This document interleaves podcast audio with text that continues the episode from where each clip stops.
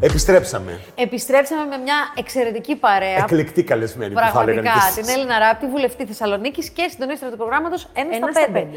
Και ο λόγος που σε καλέσαμε είναι πρώτον γιατί σε επιθυμήσαμε πάρα πολύ. Θέλαμε πάρα Ναι, πολύ. έχουμε να σε πολύ καιρό δούμε. να σε Και δούμε. εσείς μου λείψατε. Ξέρεις Έχουμε ότι καιρό να τα σε πούμε. αγαπάμε πάρα πολύ και φέρνεις και έναν αέρα είστε από την καλά. πατρίδα εκεί. Και ήρθε Από με τη όλη την Θεσσαλονίκη. πρίκα της εδώ, με Ήρθε όλα. Με- Κάνεις εξαιρετική δουλειά και το ξέρεις και στο έχω πει και κατηδίαν και στο έχω πει και δημόσια. Έχετε και... στηρίξει αυτόν τον αγώνα. Ναι, την προσπάθεια ναι. για την πρόληψη παιδικής σεξουαλικής κακοποίησης την έχετε στηρίξει επανειλημμένα. Γιατί πριν 7 χρόνια, θυμάμαι, είχαμε κάνει την Θυμάσαι; πρώτη εκπομπή που μιλούσαμε τότε για τον κανόνα του εσώροχου. Που είχε κυκλοφορήσει στο παραμυθάκι και και το χέρι. Και να σου πω κάτι, τότε δεν είχα παιδί και το λέγαμε λίγο για τους άλλους. Τώρα, επειδή Ναι. το έχω κάνει κανόνα και στο σπίτι μας, τον κανόνα του εσωρούχου, και της έχω μιλήσει γι' αυτό, ε, ξέρεις, όλο αυτό έχει πάρει και μέσα μου και ακόμη περισσότερη αξία. Είχε και πριν, αλλά τώρα είναι ξέρεις, και πιο έντονο. Μα είναι Ε, σημαντικό τα παιδιά να ξέρουν να βάζουν τα όρια τους. Γιατί βλέπουμε ότι πέφτουν θύματα παιδιά. Γιατί, γιατί δεν ξέρουν τη διαφορά ανάμεσα στο σωστό και το λάθος. Ναι. Και ο δράστης εκεί βρίσκει γόνιμο έδαφος να τα παραπλανήσει και να παρουσιάσει τη δική του επιθυμία ε, ως κάτι φυσιολογικό. Το Ενώ 1 δεν στα είναι. 5, το 1 στα 5 είναι, Είναι ότι, τα παιδιά ε, που πέφτουν θύματα ναι. κάποιας μορφής σεξουαλικής κακοποίησης. Και Τεράστιο, στην Ελλάδα τεράστιο, το ποσοστό ανέρχεται στο 16%. Βεβαίως είναι τεράστιο. Και το λέμε εδώ και χρόνια. Απλά οι περισσότεροι θεωρούν ότι είναι κάτι που δεν τους αφορά, γιατί έχουν την αίσθηση ότι συμβαίνει κάπου αλλού σε κάποια άλλα παιδιά. Ναι. Τελευταία είδαμε στη δημοσιότητα περιστατικά, αρκετά περιστατικά, όπου όταν ενήλικες κατήγγυλαν ότι όταν ήταν παιδιά, στην ηλικία των 5, 6, 7 χρονών, δέχτηκαν σεξουαλική, πα- ε, σεξουαλική παρενόχληση αλλά και σεξουαλική κακοποίηση. από το οικογενειακό τους περιβάλλον. Από το οικογενειακό περιβάλλον 9 στις 10 φορές είναι ο δράστης. Παράδειγμα τώρα και η Σάρων Στόν. η που Sharon Βγήκε και Stone, είπε ναι. ότι όταν ήταν ε, και αυτή Από τον λογικά παππού. κάτω από 10 από τον παππού της. Και αυτή και η μικρή της αδερφή. Οι δράστες είναι πρόσωπο που το παιδί γνωρίζει και εμπιστεύεται. Και γι' αυτό μπορούν πιο εύκολα να το πλησιάσουν. Και μέσα από τον κανόνα του εσώροχου, εμείς βάζουμε τα όρια για το κακό άγγιγμα. Από εκεί και πέρα εξηγούμε στα παιδιά τη διαφορά ανάμεσα σε ένα καλό και ένα κακό μυστικό, τη διαφορά ανάμεσα στο δώρο και τη δωροδοκία. Γιατί πολλές φορές ο δράστης προσπαθεί να κερδίσει την εύνοια του παιδιού προσφέροντας πολλά δώρα. Και στη συνέχεια τι κάνει, ζητάει αντάλλαγμα για αυτά τα δώρα.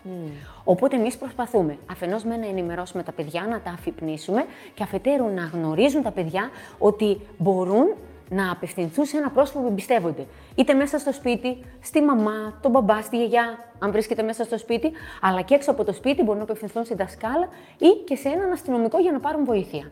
Τι πρέπει να ξέρει ένας γονιός που έχει ένα παιδάκι που θέλει.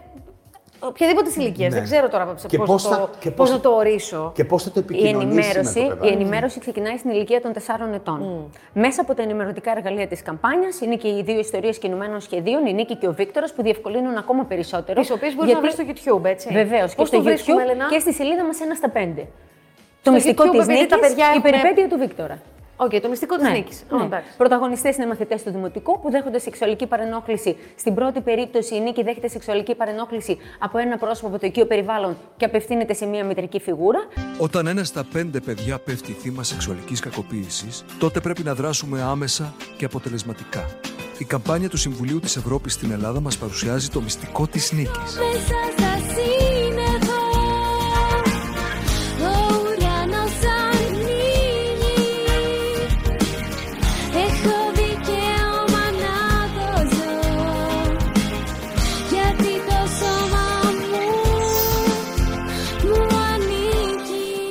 Στη δεύτερη περίπτωση, ο Βίκτορας δέχεται σεξουαλική παρενόχληση από ένα μεγαλύτερο, ένα 16χρονο αγόρι, επίσης ανήλικο. Και αυτή τη φορά απευθύνεται στη δασκάλα. Μπράβο, Βικτορά μου.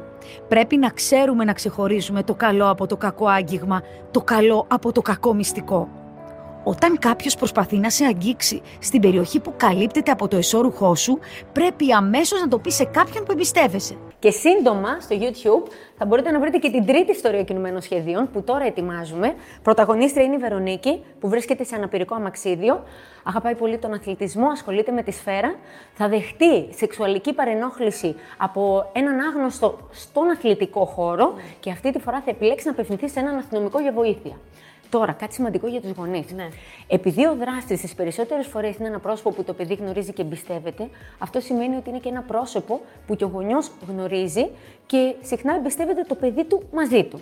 Για να μην γίνουμε φοβικοί και καχύποπτοι, για να μην απομακρύνουμε το παιδί μας από την αγάπη και τα χάδια που μπορεί να δεχτεί από το οικείο περιβάλλον, θα βάλουμε ένα κανόνα. Ένα κανόνα που θα διευκολύνει εμάς τους μεγάλους να καταλάβουμε πότε η συμπεριφορά ενός ανθρώπου από το οικείο περιβάλλον είναι ύποπτη. Τι εννοείς; Το πρώτο, θα ζητήσουμε από το παιδί να μας ενημερώνει σε τρεις περιπτώσεις. Ποιες είναι αυτές; Όταν κάποιος του προσφέρει δώρα τακτικά, είπαμε το λόγο. Όταν κάποιος του ζητάει να κρατήσει μυστικό, γιατί όπλο των δραστών αποτελεί η μυστικότητα για να κρύψουν αυτό που συμβαίνει, το παιδί έτσι δεν θα μας το πει και δεν θα μπορέσουμε να παρέμβουμε για να το βοηθήσουμε. Και η τρίτη περίπτωση είναι όταν κάποιος προσπαθεί να απομονώσει το παιδί, να βρεθεί μόνος μαζί του, είτε μέσα στο σπίτι, είτε στο σχολείο, σε κάποια αίθουσα, στο γυμναστήριο, στα ποδητήρια και ούτω καθεξής. Αυτές οι τρεις περιπτώσεις θα λέγαμε ότι είναι ένα καμπανάκι για εμάς τους μεγάλους να ξέρουμε πότε πρέπει να παρέμβουμε. Θυμάσαι που μου υποσχέθηκες ότι ό,τι κάνουμε εμείς οι κολλητοί φίλοι δεν το λέμε σε κανένα; Το κρατάμε μυστικό. Ναι, θυμάμαι. Τώρα που σου έμαθα αυτό το τέλειο κόλπο στο σκέιτ και σε βοήθησα και με τα φυτά, σου έκανα και αυτό το δώρο. Για να είμαι κι εγώ χαρούμενος. Θα με αφήσεις να σε αγγίξω στο... Όχι, όχι, με τίποτα. Μη με αγγίζεις εκεί που είναι το ισόρουχό μου.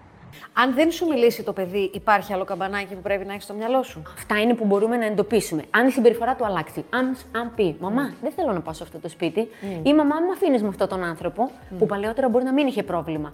Αυτά είναι ενδεικτικά. Ναι. Και εν τέλει, αν το παιδί φτάσει σε εμάς και βρει τη δύναμη, έστω και με μισόλογα, να μας αποκαλύψει κάποια πράγματα, εμείς θα πρέπει πρώτα απ' όλα να διαβεβαιώσουμε το παιδί ότι θα ασχοληθούμε με το θέμα. Γιατί μπορεί να φτάσει εμά τρομαγμένο, φοβισμένο, ντροπιασμένο. Έπειτα να επικοινωνήσουμε με έναν ειδικό, με έναν ψυχολόγο, με έναν κοινωνικό λειτουργό ή με έναν αστυνομικό και κουβεντιάζοντας με το παιδί, καλό είναι να ρωτήσουμε τι έγινε, πότε έγινε, με ποιον έγινε, αλλά απαγορεύεται να ρωτήσουμε γιατί. Διότι στο ερώτημα γιατί το παιδί θα ντραπεί, θα νιώσει συνένοχο, θα κλείσει στον εαυτό του και δεν θα μας αποκαλύψει όλα όσα έχουν συμβεί. Έλληνα από την πείρα σου, επειδή αυτές οι ιστορίες Ναι. φανταζομαι τις γνωρίζεις, συμβαίνουν σε, μπορεί να συμβούν και σε στενό οικογενειακό περιβάλλον και υπάρχει και ένα Πολύ ταμπού. στενό. Ναι. Τι γίνεται, δημοσιοποιούνται, παίρνουν έκταση ή καμιά φορά Πρώτα αποσιωπούνται είναι- και από τις Τις περισσότερες φορές αποσιωπούνται. Πρωτίστως γιατί το θύμα δεν μπορεί να μιλήσει για αυτό που συμβαίνει, διότι τα συναισθήματά του είναι ανάμεικτα. Πρόκειται για ένα πρόσωπο που αγαπά, αλλά παράλληλα δεν θέλει να κάνει αυτός ο άνθρωπος πάνω του συγκεκριμένα πράγματα. Α, και αυτό το λέω γιατί πολλές φορές που είχαμε καταγγελίες στα τμήματα ανηλίκων, τα παιδιά κατέθεταν ότι είναι ο μπαμπάς μου, είναι ο παππούς μου, είναι ο θείος μου, τον αγαπάω. Δεν θέλω να πάθει κακό. Απλά θέλω να σταματήσει να βλάπτει εμένα.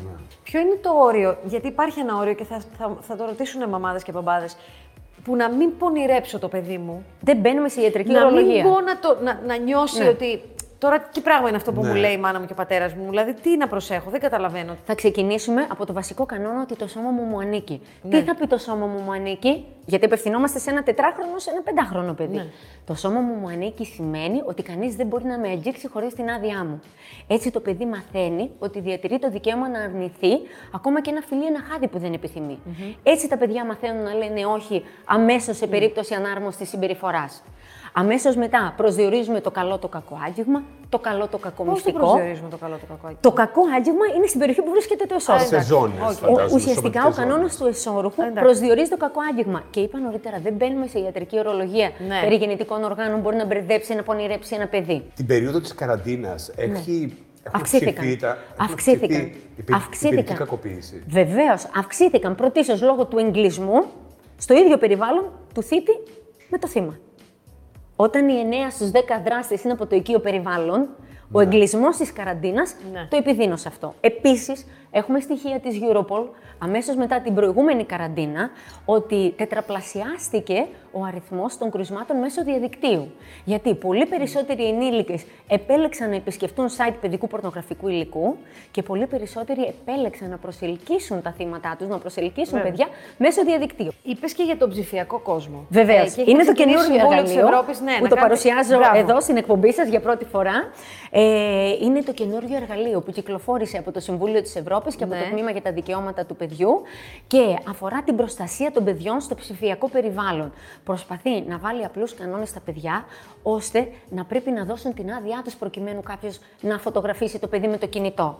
Γιατί αυτό που γίνεται με τα κινητά, που με μεγάλη ευκολία μπορεί ο καθένας να μας φωτογραφίσει και αυτή η φωτογραφία να πολλαπλασιαστεί πάρα πολύ γρήγορα, δεν είναι ασφαλές για το παιδί. Άρα το παιδί μαθαίνει ότι πρέπει πρώτα να δώσει την άδειά του και μετά να το φωτογραφισουν και επίσης δεν δέχεται ποτέ να το φωτογραφίσουν χωρίς τα ρούχα του. Χρειάστηκε να προσπαθήσει να πείσει του γονείς να μιλήσουν για τα παιδιά. Βρίσκεις αντίσταση; Στην αρχή, το 2013, όταν ξεκίνησε η καμπάνια, υπήρχαν κάποιοι γονείς που ήταν επιφυλακτικοί. Και όταν πηγαίναμε να δώσουμε το παραμυθάκι, ε, ήταν διστακτικοί, είχαν το φόβο, αποτελεί ένα θέμα ταμπού για τα ελληνικά δεδομένα, είχαν το φόβο μήπως Ή για να πο- να μην στιγματιστεί η πονηρεύσει το παιδί οικογένειά που τους. δοκιμάζει. Ενδεχομένως ναι. Όταν όμως μετά είδαν τα ενημερωτικά εργαλεία, κατάλαβαν ότι με πολύ όμορφο τρόπο Πολύ περνούν όμορφο, όλα τα χρήσιμα πραγματικά. μηνύματα. Πια είναι και σε, μια, και σε άλλη γλώσσα; Βέβαια, είναι Βεβαίως. βλέπω και εδώ. Είναι Είναι και σε δύο, ναι. αραβικά. Ναι. Είναι, και Είναι, στα αραβικά. είναι στα αραβικά για τα παιδιά πρόσφυγες. Ναι. Έχουμε επισκεφτεί δομές φιλοξενίας προσφύγων, ενημερω- ενημερώσαμε τους εκπαιδευτέ και εκείνοι, τους φροντιστές, με συγχωρείτε, και εκείνοι ε, στη συνέχεια ενημέρωσαν γονείς και παιδιά. Είναι στα αγγλικά για την εργαλείο του Συμβουλίου της Ευρώπης, είναι και στη νοηματική γλώσσα Αυτό. για τα κοφάλαλα παιδιά και με ελληνικούς υπότιτλους για τα βαρύκοα παιδιά. Εντάξει, έχει κάνει τεράστια δουλειά. Ελένα, μπράβο. Μπράβο, γιατί Μαζί τόσα την χρόνια κάνουμε. επιμένεις, Μαζί φτάνουμε επιμένεις σε στους αυτή την γονείς και τα καμπάνια. παιδιά. επιμένεις. Μαζί μπαίνουμε στα σπίτια. Μα έχουν μεγαλώσει παιδιά. Σου λέω, όταν ξεκινήσαμε.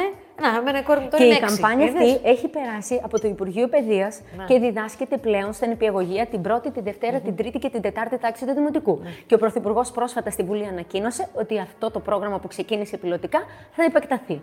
Άρα έχουν γίνει βήματα και αυτό μας ικανοποιεί. Έλενα, σε ευχαριστούμε πάρα Σε ευχαριστούμε πολύ. πάρα σας πολύ. Ευχαριστούμε. Τα Χαρήκαμε αγαπάς- πολύ που σε είδαμε. Τα αγαπάς καταρχάς. πάρα πολύ και φαίνεται. Και σε ευχαριστώ γι' αυτό με έναν τρόπο. Όχι, το έχω ξαναπεί. Λοιπόν, ευχαριστούμε. Ευχαριστώ. Πάμε λοιπόν εμείς Ναι. να δούμε Την Εύη Αδάμ την με Εύη την κόρη Αδάμ της. Και την κόρη της τη Η Δανάη. οποία είναι Η οποία μεγάλο έγινε κορίτσι πια. Κοντζάμ κορίτσι που λέμε. Βέβαια. Τι κάνουν, μοιράζονται συμβουλές ομορφιάς. Μοιράζονται συμβουλές ομορφιά. Στα μαμά και κόρη. είναι στο backstage μιας μιας, ε, καμπάνιας που, που ετοιμάζουν για beauty. Ναι. Είναι για την ομορφιά τους. Αλλά μιλάνε και για τη σχέση τους και για. Έλληνα, ευχαριστώ. Εγώ ευχαριστώ.